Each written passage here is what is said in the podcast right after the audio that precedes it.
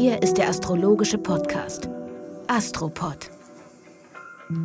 Das ist Folge 129. Es ist wieder Freitag und ihr hört den Astropod mit Alexander von Schlieffen und Kati Kleff. Ihr könnt es nicht wissen, aber diese Folge Astropod steht ganz im Zeichen des Vollmonds vom vergangenen Wochenende, der Anfang der Woche und auch in die Woche hinein, durch die Woche hindurch noch ordentlich nachgewirkt hat. Das ist jetzt bereits unsere zweite Aufnahme, weil die erste nämlich technisch ordentlich in die Hose gegangen ist. Und irgendwie finde ich, passt es zu diesem Vollmond vom letzten Samstag, oder? Das passt total und wir haben ja auch noch zusätzlich diesen berühmten rückläufigen Merkur der, wo man ja sagt, der ist für solche technischen Dinge äh, schwer straight kalkulierbar. Ah. Aber natürlich auch das Funktionieren der Jungfrau wird durch den Neptun ausgehebelt. Das ist ja auch direkt die Konstellation des heutigen Tages, Sonne Neptun. Also nochmal eine Verlängerung des Vollmondthemas.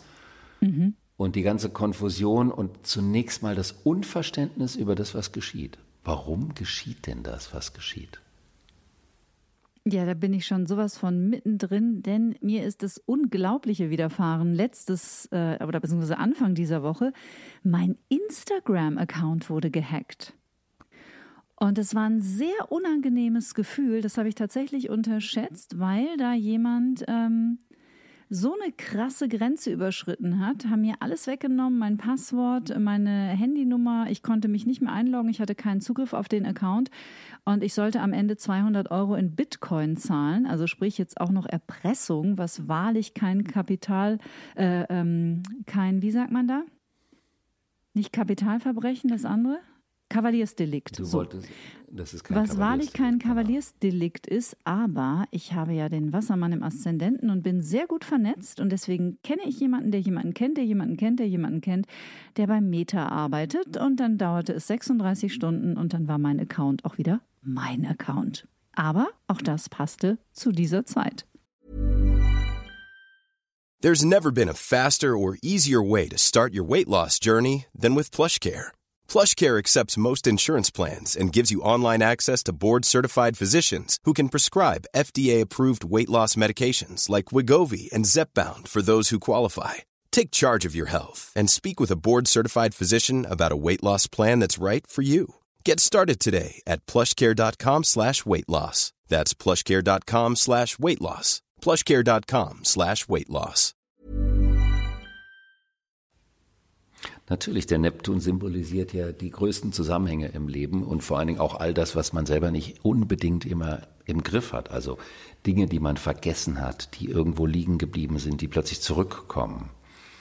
Und diese Sonne-Neptun-Konstellation kann sich auch auf das Thema Ordnung und Unordnung und Chaos beziehen. Also das heißt, wenn man zum Beispiel ein Messi ist, also nicht der Lionel, sondern ein Messi im amerikanischen Sinne, also dass man die Sachen einfach immer hinter das Sofa packt und oder unters Bett und dann sieht man es nicht, weil das vernünftige Sofa und das anständige Bett sind eine Camouflage, also eine Tarnung für das Chaos. Aber mhm. irgendwann wird es dann so viel, und das ist bei solchen Konstellationen, kann das der Fall sein, dass es plötzlich dann doch hinter dem Sofa oder unter dem Bett vorquillt.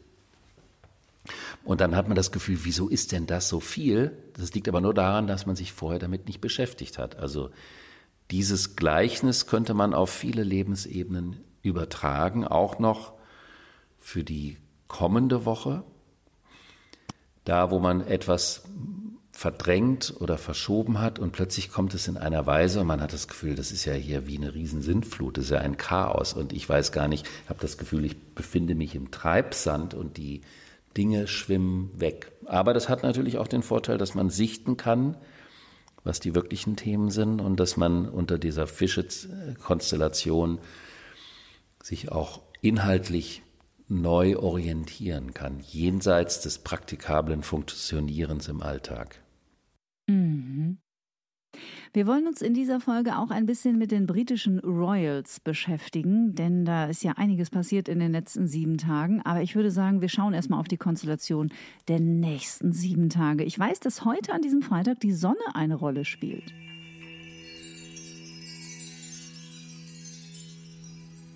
Ja, die steht in Opposition zu diesem Neptun und das ist das Thema, was wir gerade hatten, dass sich diese Vollmondgeschichte verlängert und dass man so das Gefühl hat, ich möchte eigentlich Klarheit haben, Jungfrau, aber ich krieg sie nicht rein. Es teigt weg und sie, es entzieht sich dem Zugriff. Und da kann man sich eben fragen, wie ist das, was habe ich verborgen, wo ist etwas, was ich verdrängt habe, was ich nicht wahrhaben will. Und da ist auch eine Chance in diesem Chaos drin, dass man was zurückholen kann, was vielleicht mhm. besser nicht da draußen im Ozean des Unterbewussten vor sich hin dümpelt. Mhm. Und dann haben wir am Freitag auch, also am heutigen Tag, einen Venus-Mars-Quadratur. Und das ist im Grunde genommen ein lebendiger Aspekt, weil Mars und Venus sind der Eros. Und der Eros ist das Knistern, das ist die Spannung, die es braucht, damit man aufgeregt ist, um etwas weiterzumachen, um weiter zu gucken, weiter zu forschen, weiter zu suchen. Mhm. Und dieser Eros ist aber zwischen der Frottee-affinen Jungfrau Venus. Da ist sie wieder, die Frottee-Unterwäsche. Die gehört immer wieder dazu. Und dann diesem zerstreuten Mars in den Zwillingen. Das heißt also, natürlich lädt diese Konstellation zu Frottee-Orgien auf der einen Seite ein. Please no. Du kannst ja auch einen Taucheranzug nehmen. Das würde bei der Konstellation oh ja, auch viel noch besser. funktionieren. Taucheranzug ist viel besser. Diese Konstellation eignet sich aber auch, um bei alltäglichen Dingen, den Eros in den alltäglichen Dingen zu finden. Weil der Eros ja nicht nur was mit Sex zu tun hat, sondern auch der geistige Eros, die Begeisterung von etwas, was man weiterentwickeln kann, das es ja permanent braucht. Und der Eros hält alles frisch und hält alles am Leben. Und diese Konstellation kann sich zum Beispiel auf Abläufe, Handwerklichkeiten, zum Beispiel Kochen im Alltag beziehen, mhm. worin man große Freude haben kann, indem man Dinge plötzlich anders macht, experimenteller macht, äh, lustvoller macht. Ich bin ja ein großer Freund des Alltags im Sinne von, dass es die Kunst darin bestehen sollte, dass man den Alltag verzaubert und nicht den Feierabend und das Wochenende und den Urlaub. Und deswegen mhm. sind ja auch manchmal Geschenke, die man macht oder bekommt, die mit dem Alltag was zu tun haben. Also was Praktisches, was meinetwegen wahnsinnig hübsch oder elegant ist. Daran hat man jeden Tag Freude und wird dann auch jeden Tag an den Schenker zum Beispiel erinnert.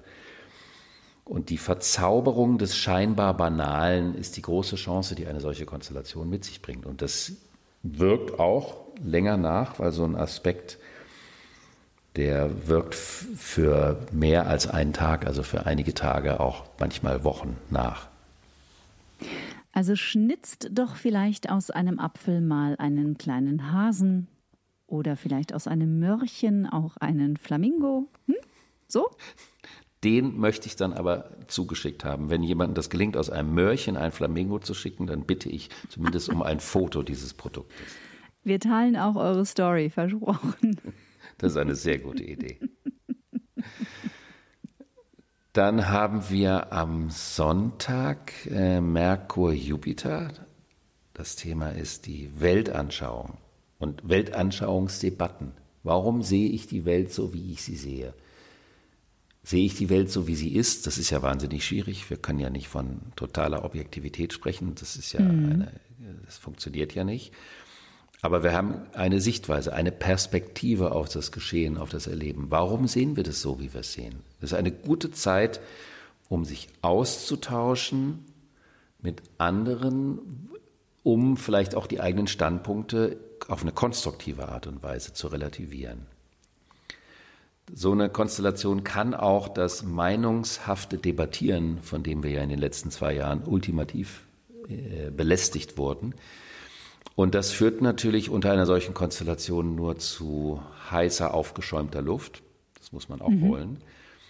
Aber wenn man diesen konstruktiven Impetus, der in der Konstellation liegt, aufgreift, zu sagen, es geht um Austausch und eine Sichtweise, eine Relativierung der Sichtweise. Das ist auch gar nicht immer so wahnsinnig bequem, kann aber irrsinnig viel dazu beitragen, dass man sich entwickelt. Mhm. Dann haben wir am Dienstag Venus-Uranus, immer noch Venus in der Jungfrau. Dieses Mal kann es auch Filz sein, wenn man möchte. Oder wie heißt dieser andere graue Stoff? Flanell ist auch so ein Jungfraustoff. Ein schönes, solides Flanell. Und Venus, die Flanell-Venus, ich freue mich, dass du dich über Flanell freust. Die Flanell-Venus äh, mit dem beherrscht den Uranus und der Uranus im Stier, da geht es ja auch um die Ernährung, um die Veränderung, innovative Ernährung.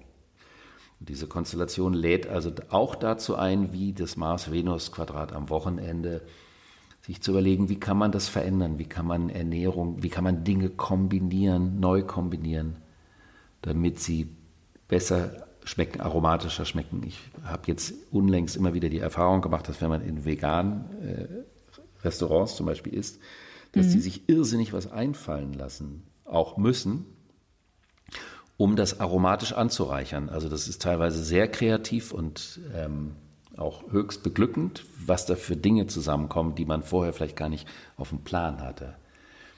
Also dafür mhm. ist diese Zeit auch gut. Die Venus in der Jungfrau ist auch die Schneiderei, also das Nähen ist auch das Jungfrau-Thema. Venus in der Jungfrau wäre also auch die Schneiderei. Man könnte sich ein sexy Flanell oder Frotte-Bikini nähen aus den ganzen Ich wusste, du kriegst den Dreh. Ich, ich hatte jetzt eher an was, eine Kombination aus allen dreien äh, gedacht. Ja, das wäre doch auch Frotte, was. Filz und Flanell, dreimal F. Und dann irgendwas noch dazu schnitzen, dann ist das Paket vollendet. Ja, genau. Es wird richtig gut. Und das erinnert mich daran, wir haben natürlich wieder schöne Mails bekommen und eins möchte ich aufgreifen, da wurde ich gefragt von Christine, mhm. die aus dem schönen Wien mir schrieb, dass sie den Unterschied mit dem Aszendenten und dem Widder und dem Mars, was das miteinander zu tun hat, dass sie das gerne nochmal aufgegriffen hätte. Und das möchte ich versuchen. Der Tierkreis fängt ja im Widder an. Das ist ja der Frühlingspunkt, der 21. März. Und der Tierkreis ist ein Kreis, also ein rundes Ding. Und da ist mhm. dann links der Anfang, die Waage. Und dann nach unten ist der Krebs, der Sommeranfang. Und dann rechts ist die, Wa ist die Waage. Entschuldigung, links ist der Widder, unten der Krebs, rechts ist die Waage und oben der Steinbock. Das sind die vier mhm. Jahreszeiten. Mhm. Und in diesem Kreislauf sind die ganzen zwölf Archetypen drin, die die Grundlage dieser wundervollen Astrologiesprache bilden. Und der linke Punkt symbolisiert immer den Anfang, den ersten Schritt, also auch die Geburt. Und im individuellen Horoskop befindet sich links aber nicht das Zeichen Widder, sondern ein anderes Zeichen, weil das damit etwas zu tun hat, wann man geboren ist, also Tag, Monat, Jahr, aber auch an welchem Ort und um welche Uhrzeit. Und daraus ergibt sich der sogenannte Aszendent. Aszendere heißt aufsteigen. Und der Aszendent ist von der Erde aus gesehen das Tierkreiszeichen, was zum Zeitpunkt einer Geburt gerade im Osten am Horizont aufsteigt. Mhm. Und das symbolisiert, was durch einen Menschen oder durch die jeweilige gerade stattfindende Geburt in das Leben aufsteigen soll. Also kann man sagen, der Aszendent symbolisiert den persönlichen Grund, das persönliche Antrittsmotiv, la raison d'être, sagt man auf Französisch. Mhm. Warum jemand in das Leben eingestiegen ist. Das ist natürlich ein Riesenthema, was sich da eröffnet. Warum ist das so? Hat das eine Vorgeschichte? Wenn ja, warum? Also da kann man jahrelang damit verbringen, sich mit dieser spannenden Frage zu beschäftigen. Und das Aszendentenzeichen ist dann der Persön die persönliche Art und Weise, wie man sich widderhaft in die Welt begibt, wie man neue Situationen angeht, was man in dem Leben, in den Situationen sucht, wie man sich behaupten und überleben möchte. Also du hast ja zum Beispiel einen Wassermann-Aszendent, bekanntermaßen. Mhm. Das ist dann dein persönlicher Widderpunkt, könnte man sagen, dein Aszendent.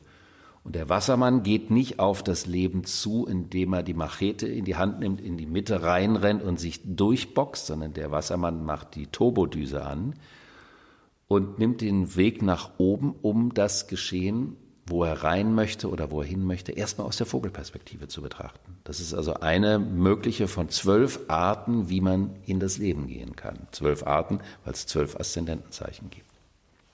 Super interessant. Ja, es ist irrsinnig spannend und deswegen kann man auch sagen, dass der Aszendent als Motiv im Leben auftauchen sollte. Wenn jemand also ein Leben führt, in dem der Aszendent keine Hauptrolle spielt, dann könnte man sagen, dass jemand das Leben verfehlt hat oder nicht sein Leben lebt. Oder aber, was auch sein kann, dass die Geburtszeit nicht stimmt. Und dass man das nochmal nachprüfen müsste, weil vielleicht doch ein anderer Aszendent dabei rauskommen kann. Wie genau muss die sein, die Uhrzeit? Da reicht nicht die Stunde, oder? Du brauchst schon die Minute. Ja, die Minute, zumindest zehn Minuten, das ist schon okay. Äh, zehn mhm. Minuten sind schon gut, wenn man das einigermaßen weiß. Und dann kann man auch mit Erfahrung so ein bisschen nachjustieren, wenn man mit der Person spricht, ob es sich eher um das eine oder das andere Thema handeln könnte. Mhm. Äh, weil wer Geburten erlebt hat, weiß, dass es da um vieles in dem Augenblick geht, aber nicht das Erste, woran man denkt, die Uhrzeit ist. Das heißt also, die Präzision der Dokumentation dieses Zeitpunktes, darauf kann man sich nicht wirklich 100 Prozent verlassen, muss man ja auch nicht, ist auch in Ordnung. Mhm. Und das bringt uns zum nächsten Thema. Genau, wir haben es ja eingangs schon gesagt, wir möchten unbedingt heute einen astrologischen Blick auf die britischen Royals werfen, nachdem es dort einen Wechsel in der Thronfolge gibt. Die Queen ist von uns gegangen im Alter von 96 Jahren. Das Land hat sich über Tage von seiner Königin verabschiedet und nun muss sogar die Hymne umgeschrieben werden, denn wir haben einen König. King Charles. Und du, lieber Alexander, hast dich in den vergangenen Tagen auch sehr viel mit den Horoskopen beschäftigt, und zwar mit beiden, sowohl mit dem Horoskop von der Queen als auch dann jetzt des neuen Königs. Ja, und das Horoskop von der Queen ist unglaublich auf den Punkt, was das Thema anbelangt, weil wir ja über den Aszendenten sprachen. Der Aszendent der Queen ist Steinbock. Mhm. Und das heißt, ihre Lebensaufgabe ist Steinbock. Steinbock ist das in der Zeit gewordene, Gestalt gewordene und die Maßstäbe einer Zeit innerhalb einer Gesellschaft oder auch in einer Welt, je nachdem, wie groß oder wie klein die Welt ist. Also in einer vernetzten globalen Welt geht es um Weltmaßstäbe, in einer lokalen Welt geht es um die Maßstäbe des lokalen Imperiums, kann man sagen. Also das, was für alle gildet, das ist das, was der Steinbock symbolisiert. Und wenn ein Mensch ein Steinbock-Aszendent hat, dann geht es in seinem Leben nicht darum, dass er für sich, nur für sich und für seine Familie und für seine Partner irgendwas Charmantes äh, kreiert, sondern das, was diese Person in das Leben bringen soll, hat eine übergeordnete, eine überpersönliche, auch manchmal eine unpersönliche Thematik. Es geht also über die Eigenperson hinaus. Mhm. Und das kann eben auch sein, dass viele Menschen draußen, die ähm, einen Steinbock-Aszendenten haben, sich immer darüber wundern, dass sie so hin und her gerissen sind. Auf der einen Seite zwischen einer Freude an überpersönlichen Themen, aber in der Jugend ist das oft gar nicht so leicht, weil das der Steinbock symbolisiert die Erfahrung und somit natürlich auch eine gewisse Altersphase. Und die Erfahrung und das Alter hat man als Jugendlicher noch nicht so und deswegen kommt es schon vor, dass Steinbock-Aszendenten in der Jugend das nicht so locker haben wie die ganzen anderen Zeichen. Mhm. Die Zwillings-Aszendenten, die Löwe-Aszendenten oder die Schütze-Aszendenten, die dann die ganze Zeit Party machen und der Steinbock-Aszendent hat einfach gar keinen Zugang dazu, weil das nicht sein Thema ist. Okay. Und dann ist es im Horoskop ja so, dass wir zu jedem Zeichen einen Planeten haben. Das ist wie bei einem Brettspiel. Und zum Steinbock gehört der Planet Saturn.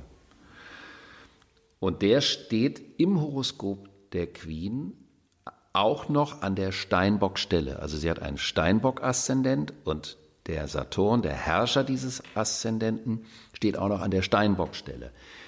Das will sagen, mehr Steinbock geht gar nicht. Das heißt also, ein Mensch, der auf die Welt kommt, bei dem es nicht um die Eigenperson geht. Die Eigenperson ist in Funktion eines überpersönlichen Auftrags. Man könnte daher auch sagen, niemand hätte diese Rolle vermutlich besser ausfüllen können als sie. Also im Grunde genommen immer unterwegs im Zeichen der Monarchie. Ja, ob das jetzt so viel mit konkret unterwegs sein zu tun haben muss, ist eine andere Geschichte, aber zumindest die Themen sind im Bewahren des Status quo. Und dann ist sie auch noch ein mhm. Stierchen.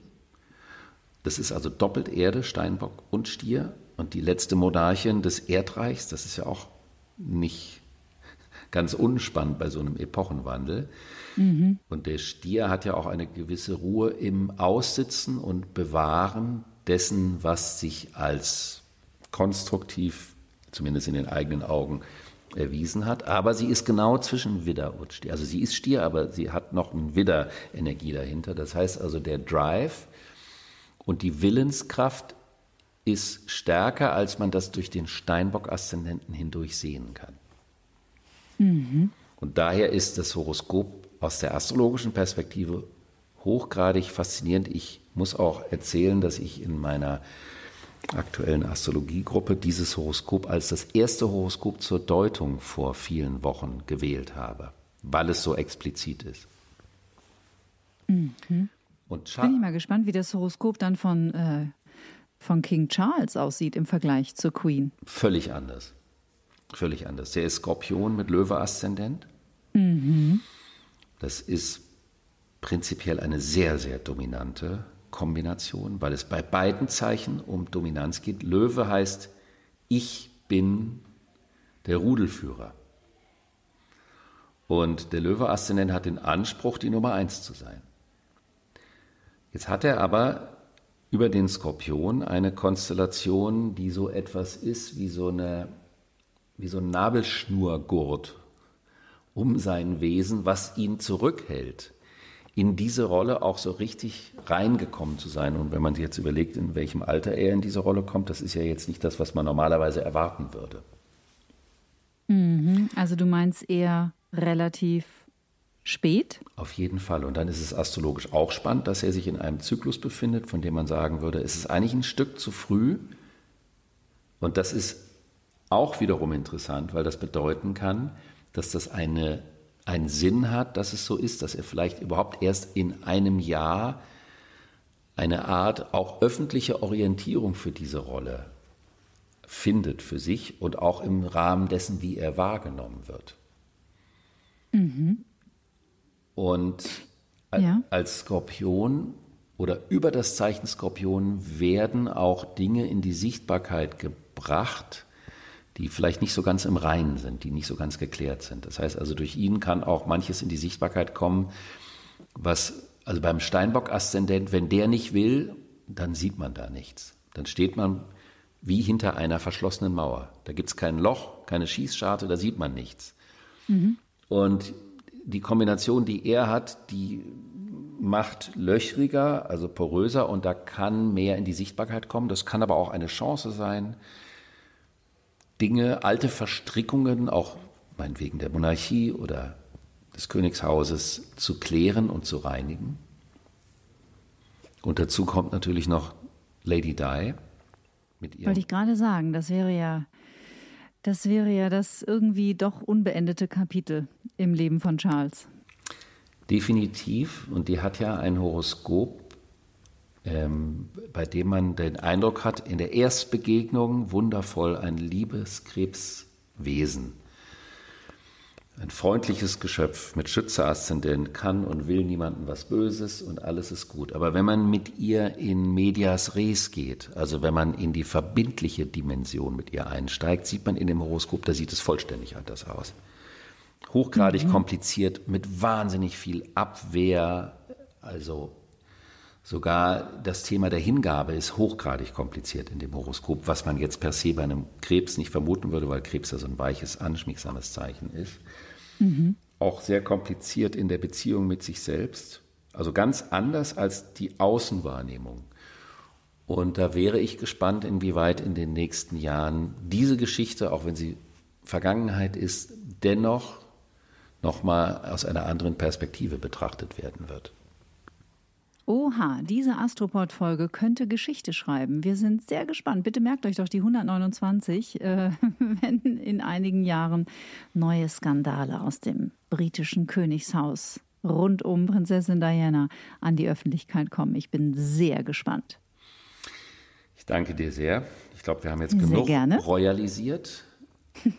Und ich habe jetzt versucht, mal so ein bisschen anhand von konkreten Horoskopen so ein bisschen das Astrologische anzuwenden. Ich hoffe, dass es auch für, sagen wir mal, Astrologie noch nicht so erfahrene Menschen trotzdem irgendwie nachvollziehbar geblieben ist. Und wenn nicht, schreibt uns das einfach, denn die Intention ist ja, dass es natürlich auch für Menschen, die sich mit Astrologie beschäftigen, eine Freude sein soll, aber auch für Menschen, die jetzt nicht zwangsläufig irgendwie ein Buch äh, gelesen haben oder sich damit näher beschäftigt haben. Informativ. Ich fand es wunderbar wie immer. Ich danke dir sehr und wünsche euch und dir natürlich jetzt ein feines Wochenende und wir hören uns in einer Woche. Das wünsche ich dir auch. Vor allen Dingen beim Frottee-Schnitzen. Es wird großartig. Danke. Tschüss. Ciao.